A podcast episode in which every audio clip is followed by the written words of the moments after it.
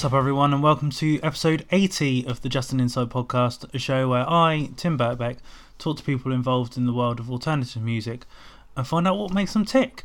God, 80 episodes. We're nearly at 100. I know I keep banging on about it, but I can't believe in nearly two years that this show's sort of still persevering and and going strong, and you guys are still listening. So, thank you very much once again.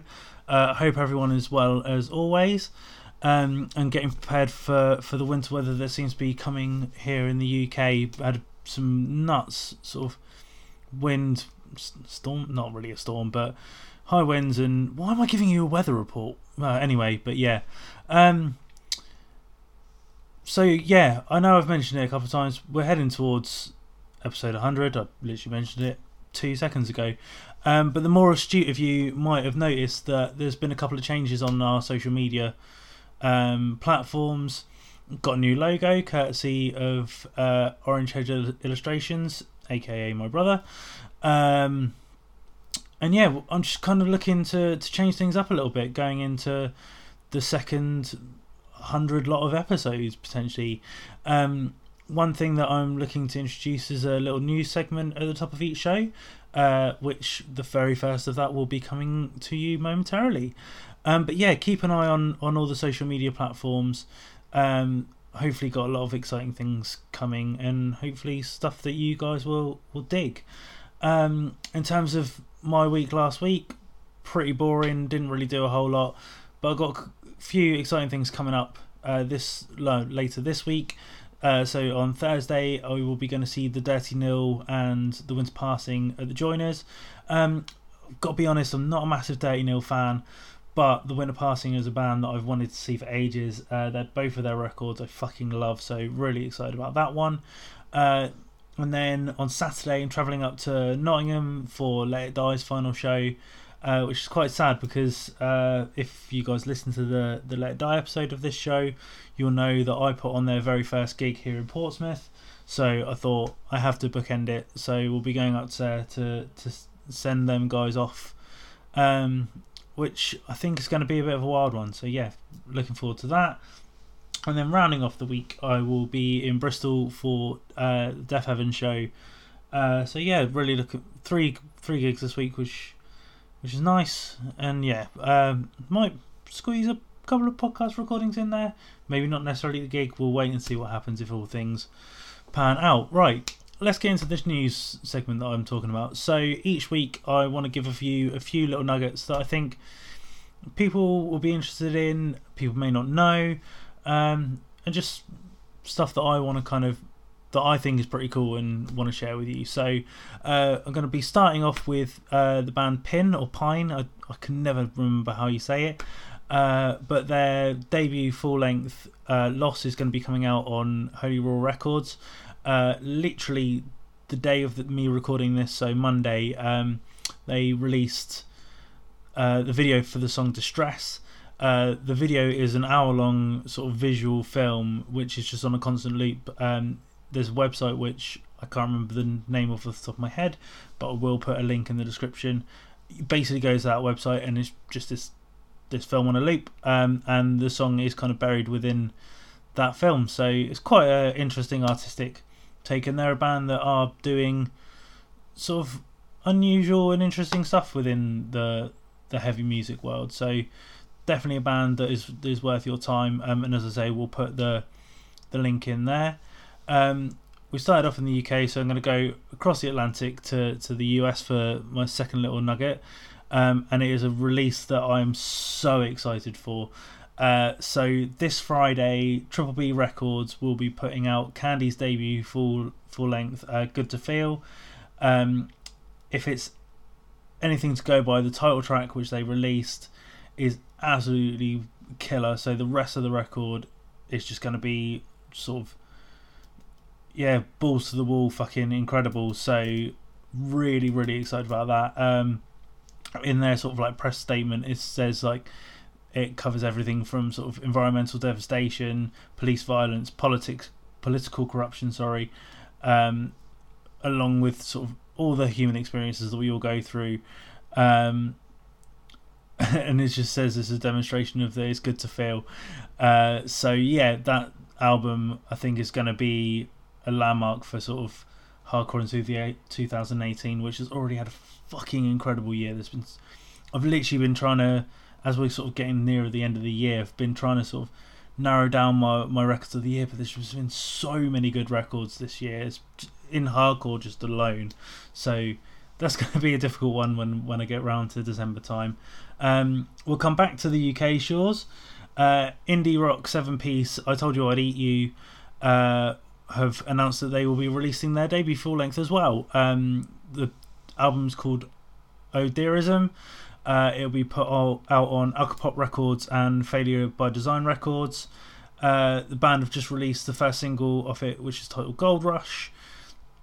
Uh, the record is about the vocalist sort of being feeling like he's stuck within his body. Um, it's a cool little track, maybe not the best I've heard from the band, but they're a band I really enjoy, and they they do something quite different in that sort of twinkly emo indie sort of scene. So, and I've I've been dying for a full length from them for for quite a while. So that one is coming out on November 16th. So a bit more of a wait for that one, but they have just announced it. So I thought I'd, I'd share that little one with you. Um, and finally, on the news items, uh, a band that I've been waiting to see for ages, and I might finally be able to do it.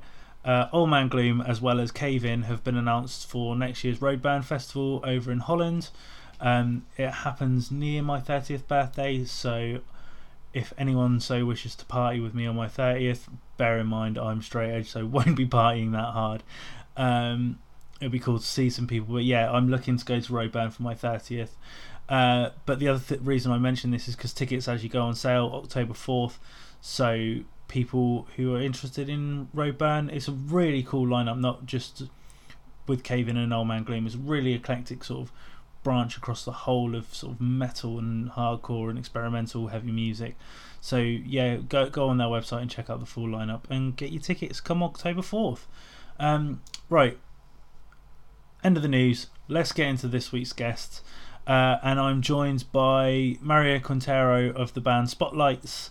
Uh, I recorded this one a little while ago. Uh, it was just after the band released their new record, Hanging by Faith. Um, it kind of got lost in well not lost because obviously we're here now but it got pushed to the back of things because of uh, festival season. So I had to get all those episodes out and then obviously I went away to fluff. Uh, so it did get put on the back burner a little bit. So Mario I do apologise for that but here we are. Um, we discuss how sort of each Spotlight Records that has come out is completely different from the last um, and how they've kind of changed their soundscape from each record. Uh, we talk about sort of how Mario needed to, to get out of um, living in Miami where he grew up to sort of pursue music and sort of music engineering, which he does as, as a job. Um, obviously, working with his wife Sarah in the band, um, and just sort of how how Spotlights has has evolved in, and how it's kind of picked up momentum as well. So yeah, uh, please sit back, enjoy the chat I have with Mario, and I will see you on the other side.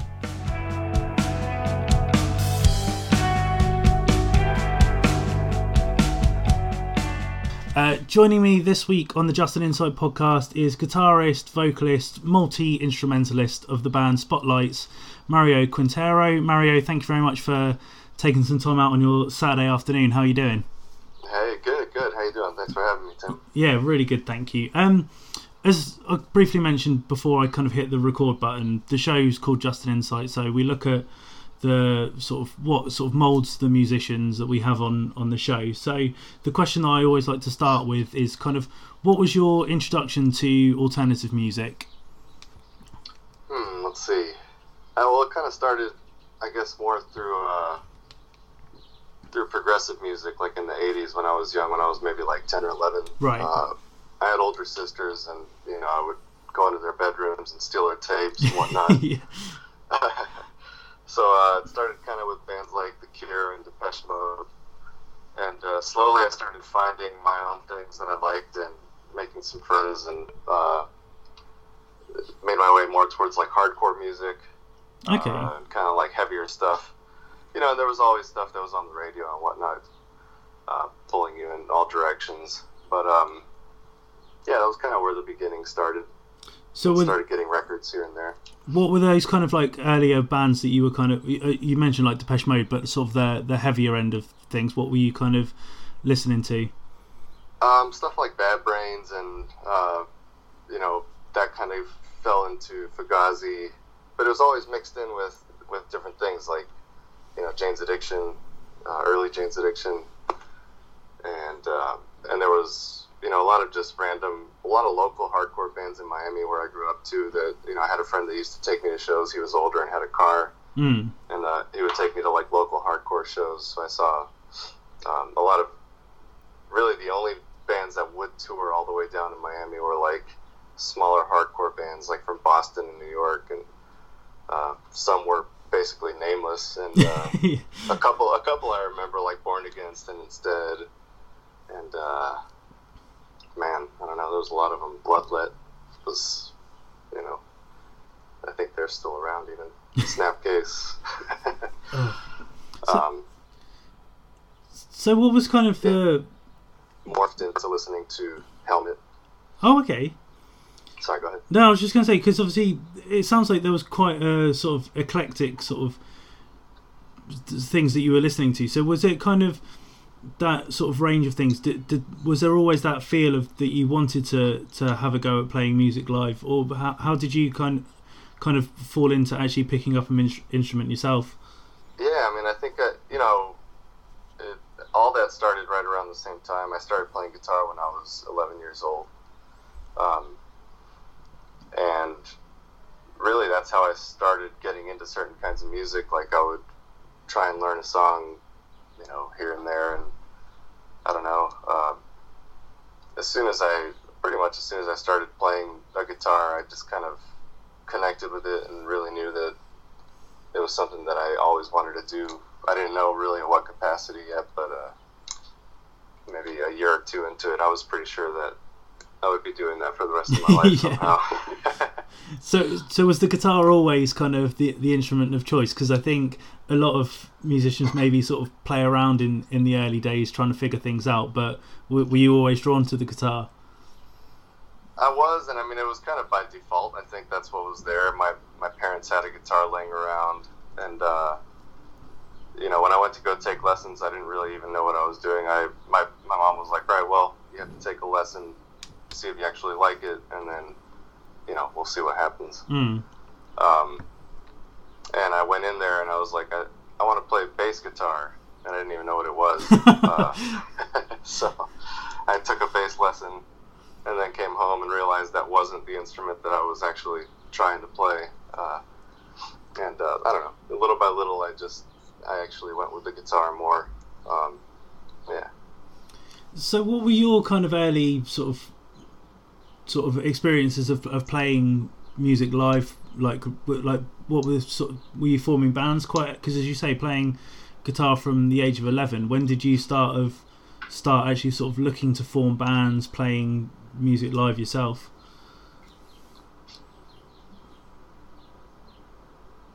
Um, seems like you're breaking up a little, but um, I think uh, I had a friend that lived across the street from me, and we were probably like 12 or 13, started Yeah. messing around together.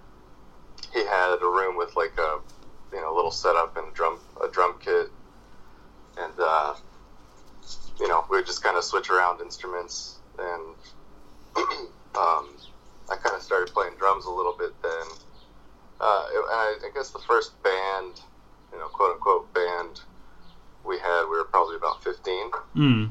And, you know, I think we, we played a, a party or something, yeah. maybe 14, 14, 15. So, what what type what type of music was was that? Um, I mean, it was actually, it, you know, along the same lines, it started becoming kind of like a, a mix of post hardcore and whatever. It was it was kind of all over the place, really, when I think about it. But it, it was coming from those influences, you know. But we were Mm. still kind of learning what, what we were doing. So, yeah. um, yeah. So, what would you say was kind of your first sort of quote unquote kind of proper band that where you were actually sort of recording music, sort of going out on the road? When did that kind of start coming about? Um, I mean, not too long after that, I had I had some friends that we started a band with uh, in Miami, and you know we actually recorded, and uh, I think I still even have the the two inch tape from that. Um, Okay. but uh, yeah, little. I think I was about sixteen. We had a band called Situation. Um, sort of a hardcore thing, but very influenced by like Quicksand and, and bands like you know Helmet and bands like that. yeah. Um, yeah, and that kind of went on in and out of different projects with those guys until you know I was probably 18, and then I really stopped playing uh, rock or mu- music for a while and went more into the recording and production side of things around then. So, talk me through, through sort of like growing up in, in Miami. You said like there weren't sort of necessarily that many kind of touring bands coming through, but what was the, the general sort of music scene like when you were growing up? Um, I mean, to me, when I was younger, it seemed great just because we, you know, there were a local show, a place called Washington Square that we used to go to a lot, and uh, it all seemed like there was always something going on. Hmm. But I feel like Miami always kind of has that, has waves where, you know, it it'll kind of get good and then it'll fizzle out just because it's really tough for bands to make it out of there. Uh, just touring wise, it's you know, you gotta to start a tour, it's probably going to be a good 12 hour, 15 hour drive before you get going, you know. And and then same again, bands don't really come down there because it's kind of all the way at the bottom, and you, if you're going to go all the way down there, you got to go all the way back out. Yeah, yeah. um, So, w- so kind of a bummer, but yeah, there's, there's been some good scenes there for sure. so when you were kind of getting sort of a, a bit of a taste for, for playing shows live, was there a sense of you knew that you needed to get out of Miami, or was it just was that something that kind of came a little bit later on? Yeah, uh, when I was like 20, I, I started getting back into playing, and uh, a good friend of mine, Mike Pereira, he we started playing in a band together, and we both realized that we just had to get the hell out of Miami finally, and uh, we kind of used college is an excuse to get out of there, yeah. but you know, so we, we moved to Boston and went to Berklee for a few, couple years, um, and played in a band up there, and you know, kind of kept it going.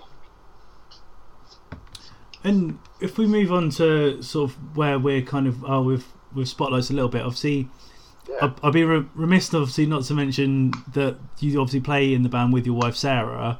Right. So, from from doing my research, you, the pair of you were in a band beforehand, but we were you married at that point?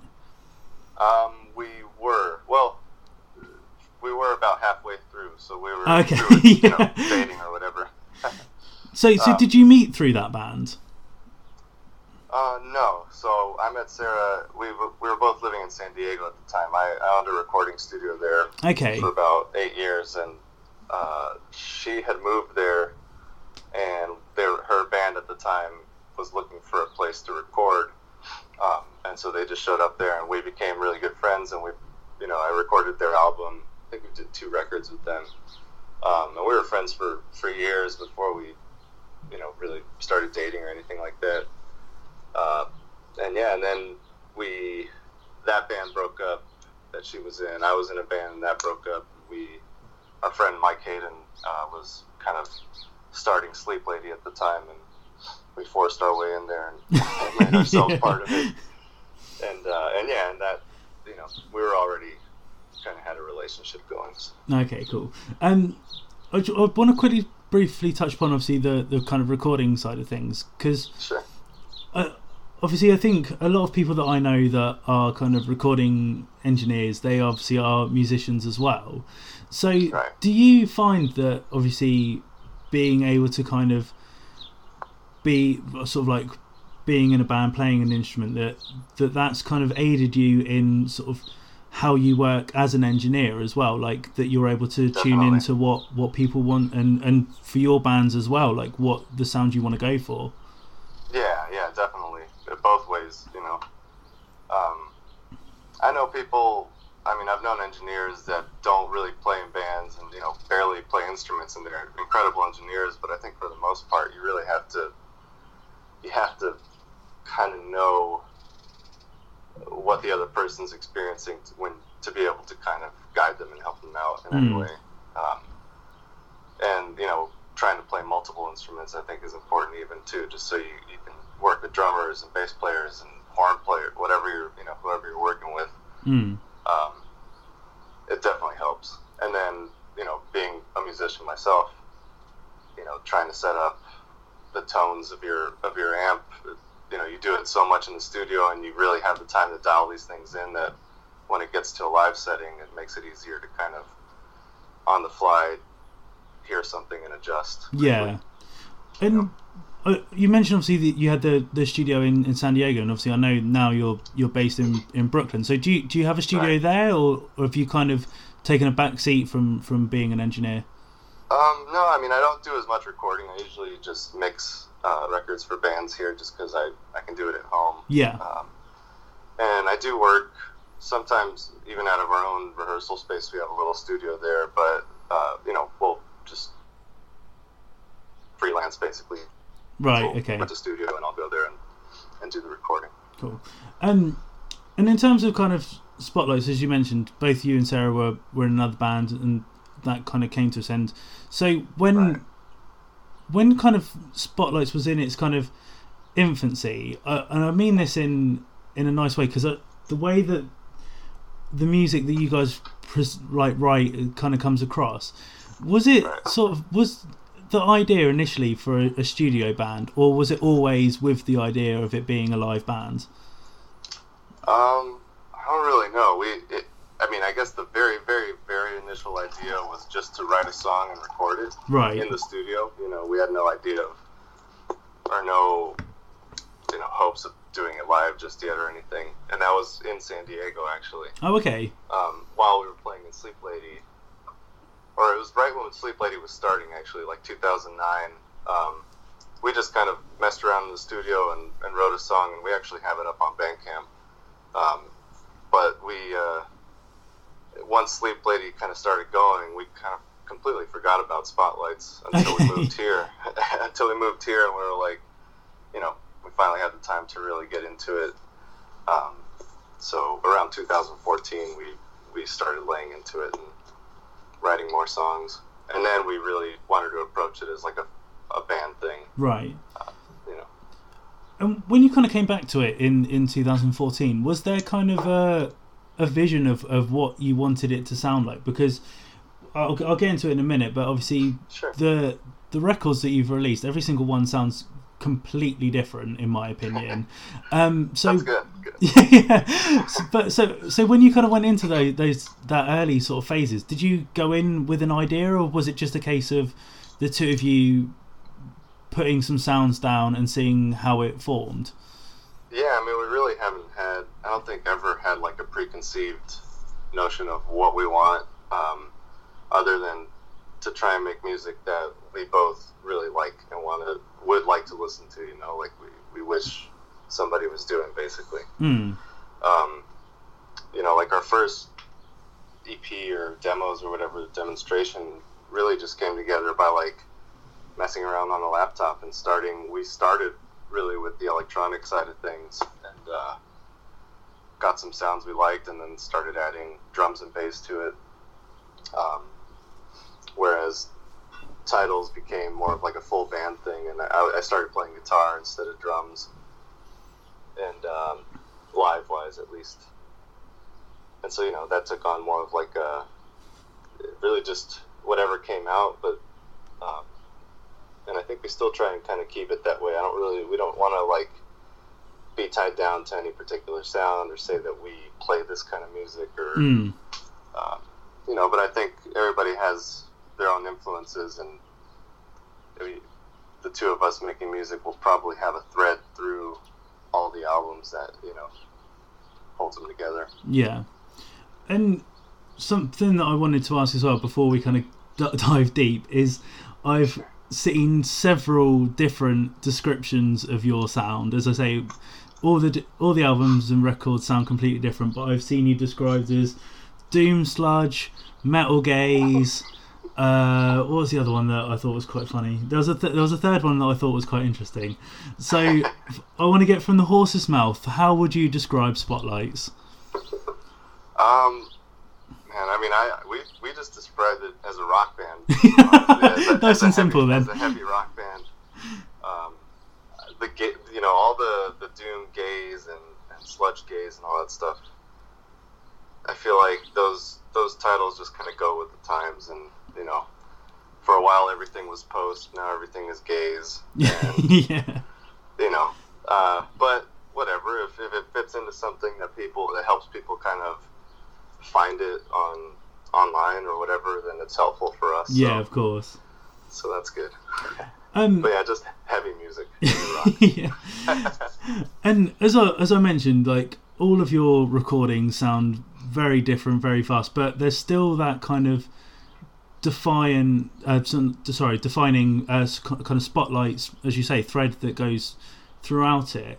So when you're, if I take Tidals as a as an example, because that was kind of my first introduction of you guys, that, that as you say, there's that kind of post rock sound going throughout it, but there's these parts of it where these these big like crushing riffs. So, is it a case of when you approach each record that whatever is influencing you at, at that time is what kind of put, is put into the pot?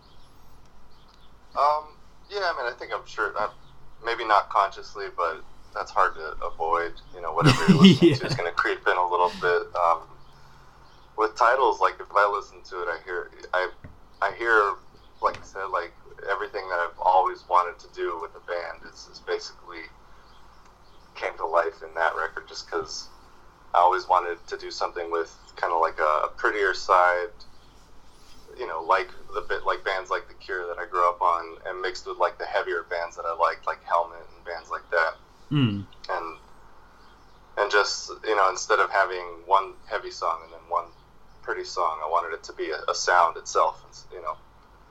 Um, and yeah, that, it wasn't necessarily a conscious thing, but Yeah. that's kind of what I feel came out Yeah. influence wise was from there.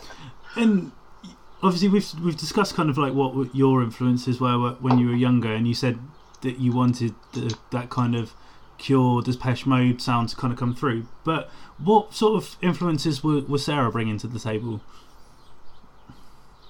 Um, for Sarah, I think we, I definitely hear like uh, a lot of the Failure influence and Melvins, which I think Melvins is her favorite band. Okay, cool. Um, definitely a lot of that, kind of like especially with like the heavier bass tones and uh, all the distortion that she likes to use.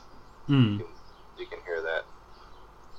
And in terms of you two kind of writing together, and obviously being husband and wife as well, do you kind of do you take time to kind of set aside for for writing and music and spotlights, and then separate time for family, or does everything just kind of mesh together as one?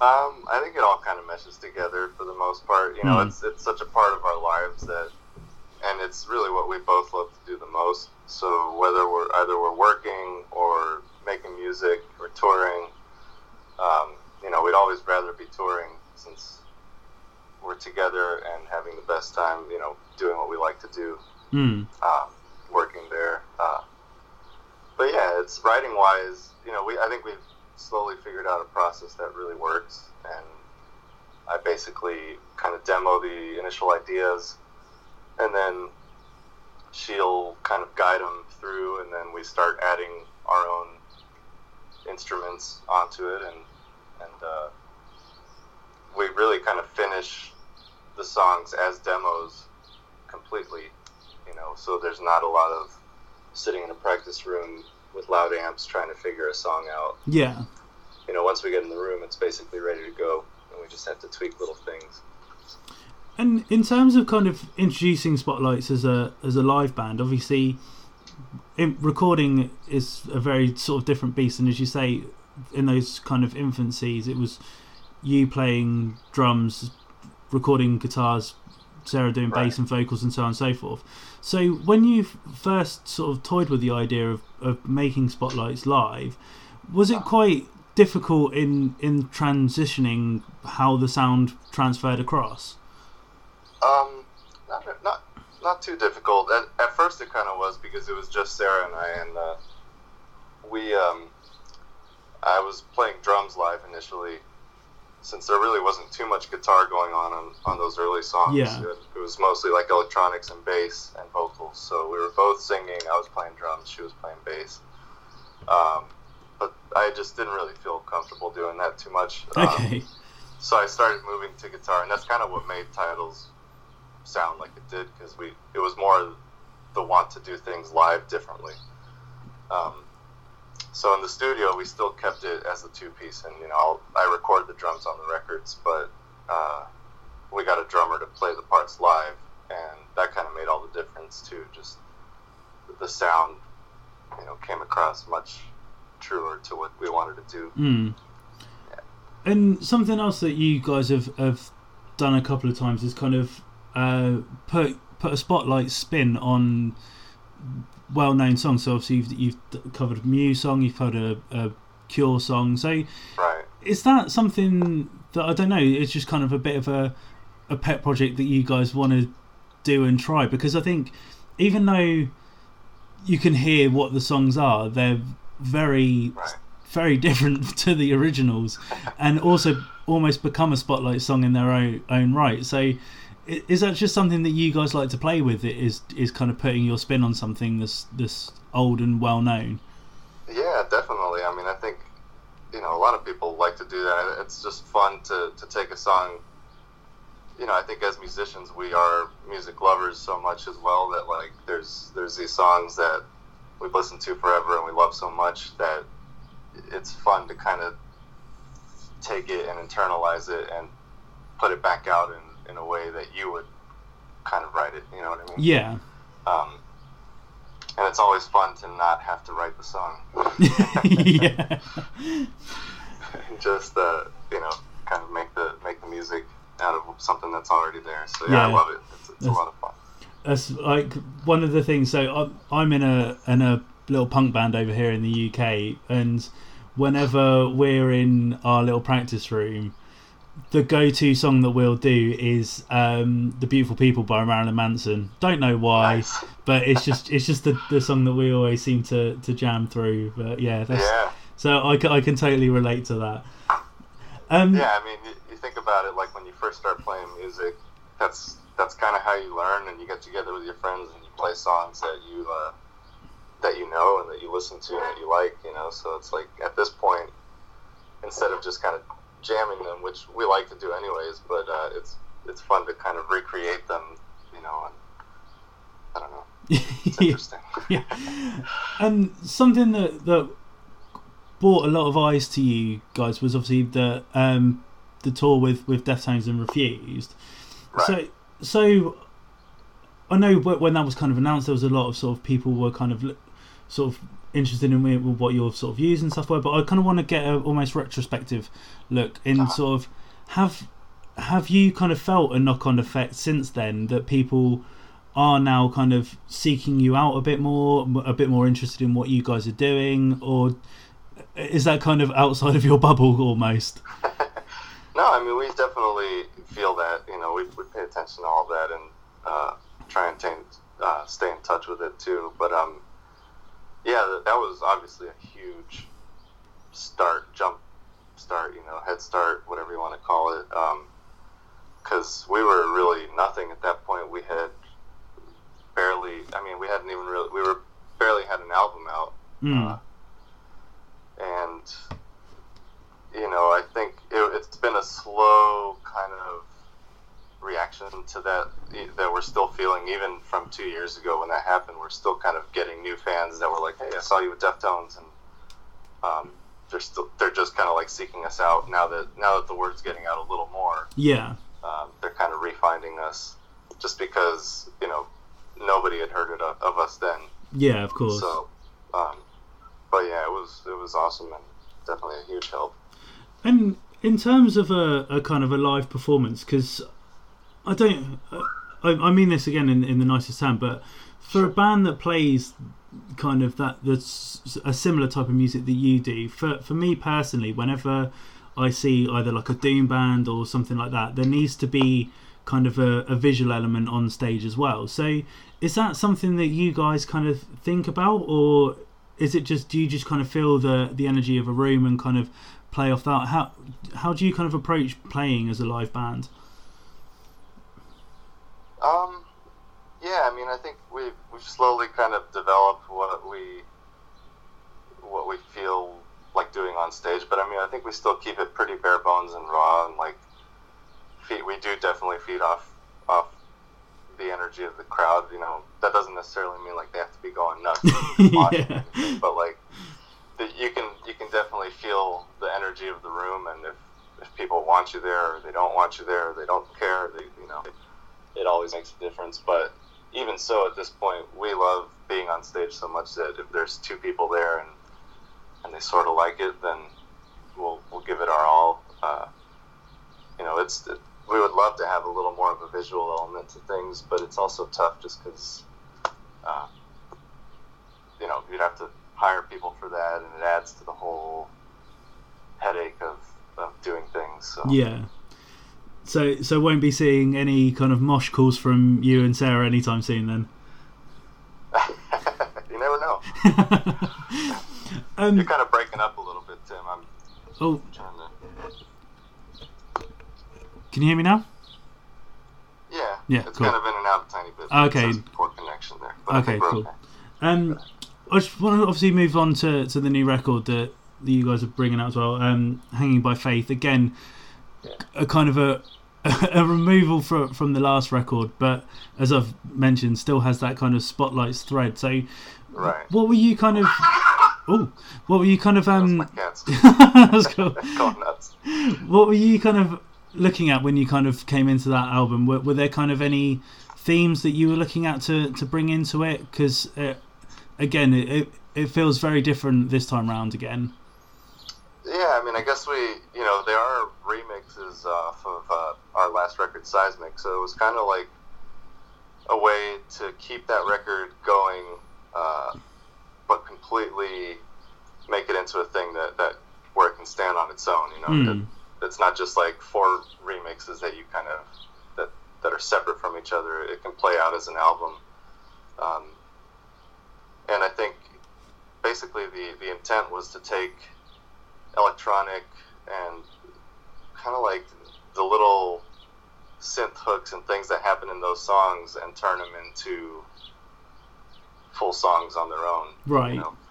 um, and I, I, mean, I only did one of those. The rest of them would be kind of sent out for, for other guys to do, like Aaron Harris and, and Void Mains and Chris Dirksen. They they just killed it. Like I literally just sent them the stems, and what I got back is what's on there. So uh, it's pretty interesting.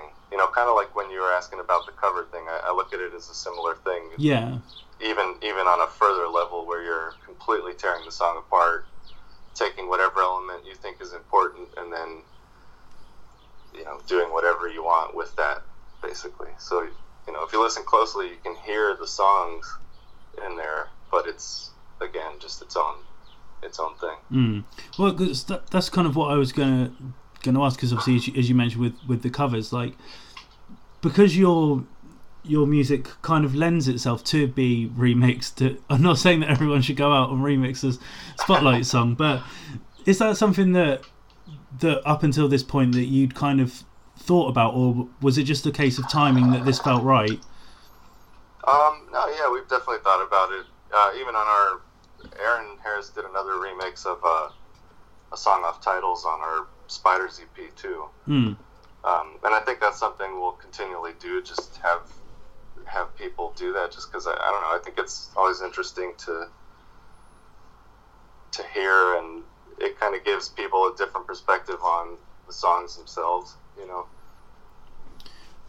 And when you're kind of, because obviously with as you say, this is kind of remixes, but it sort of sits as its its own album.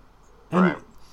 do you kind of uh, kind of go through? I don't know. It might be me being a bit presumptuous, but when you come to sort of releasing a record, do you kind of think about everything that that surrounds it? Is it in terms of kind of? I know you're doing the the release show and things like that. Is it just all part of the machine, or is it just kind of?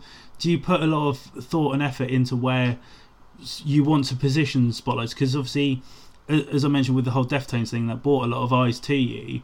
So, Sure, yeah. so maybe do you put thought into where you want to go pushing forward, or is it just a case of, okay, here's a release, we need to promote it, off we go, kind of thing? Um, I mean, I think it's it's happening more and more. You know, like like I said with with the whole Deftones thing, we didn't really even know what we were trying to do at that point yet. We just were putting a record out. You know, and, Yeah. Uh, it was a very small label putting it out. We weren't really barely doing a little bit of PR for it. Um, but then Seismic, you know, we decided to, to put out on Ipecac, which was great, like a big step up. And even that kind of came, the, the timing was a little off from like when we toured with the Melvins. You know, we, we did this long tour with them and then put an album out. Um, so this, now that we're a little more settled in, things are running uh, kind of at a, at a schedule, I guess, for lack of a better word. Yeah. Um, yeah, we're definitely putting more thought into like, you know, what just aligning things so it makes sense. So yeah. definitely, yeah. And because obviously the way that that your music kind of stands as a as I keep harping on it, each album is very different and progressive. Do you kind of set yourself goals as to where you want the band to to be in terms of kind of who you're touring with, what you kind of want the next album to be, or again, is it just a a very sort of natural instinct on how things have, have been progressing over the years? Um, I think we still try to keep it as natural as possible. Yeah, I uh, obviously you know with with tours and things like it's it's tough because you never really know. Um, we've been incredibly lucky with the tours that we've gotten, Mm. and you know touring with bands that we've loved for decades at this point. Um, so obviously you know keeping on on good tours would be great, but yeah we with the with the writing of the music and whatnot, just kind of, you know, it's not like we're to be in a specific point or anything. We're just kind of keeping it keeping it going and working as hard as we can, touring as much as we can. Um, you know, trying to be happy doing it. yeah, perfect. Um, Mario, how I like to, to end the show is kind of ask my guests um, what their favourite song is, but with a little bit of a twist. So, what is your favourite Spotlight song that you like to play live and why? Ooh, that's tough. um, hmm. Let's see. I mean, I think I'd have to say I have a couple that I really like to play, but I I think still one of my favorites to play live is Walls, which Yeah. is the, the first song off Tidals. Yeah, Any particular reason? there's a um I mean I, I there's something about the uh, I guess the ending of that song that just always kind of gives me what what I you know that feeling of like why we do this Yeah, you know perfect. um, yeah I would have to say that's that's one of those perfect, brilliant. Mario, thank you very much for your time, uh, for taking Thank out you, some of your sa- Saturday afternoon. Really appreciate it. no problem thanks for having me Perfect. Take care. all right Cheers. Bye. bye.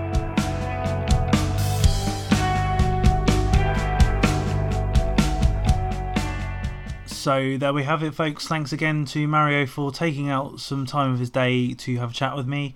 Uh, spotlights will actually be hitting the road uh, with uh, the Life and Times uh, from October 17th to October 25th uh, over in the States.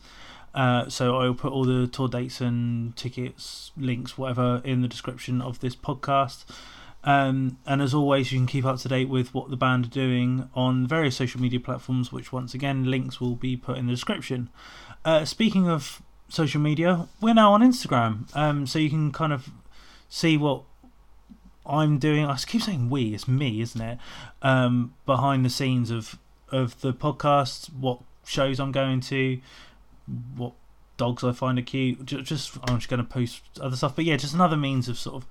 I guess bringing a human element to, to this show. Um, so yeah, if you go onto Instagram, search just underscore and underscore insight. Uh, I will put the link obviously in the description of the podcast as well. But you can go follow us and see all that sort of shit as well. Um, but yeah, for now, everyone, we're going to leave it at that. Thank you again for stopping by the Justin Insight podcast, and I will see you soon.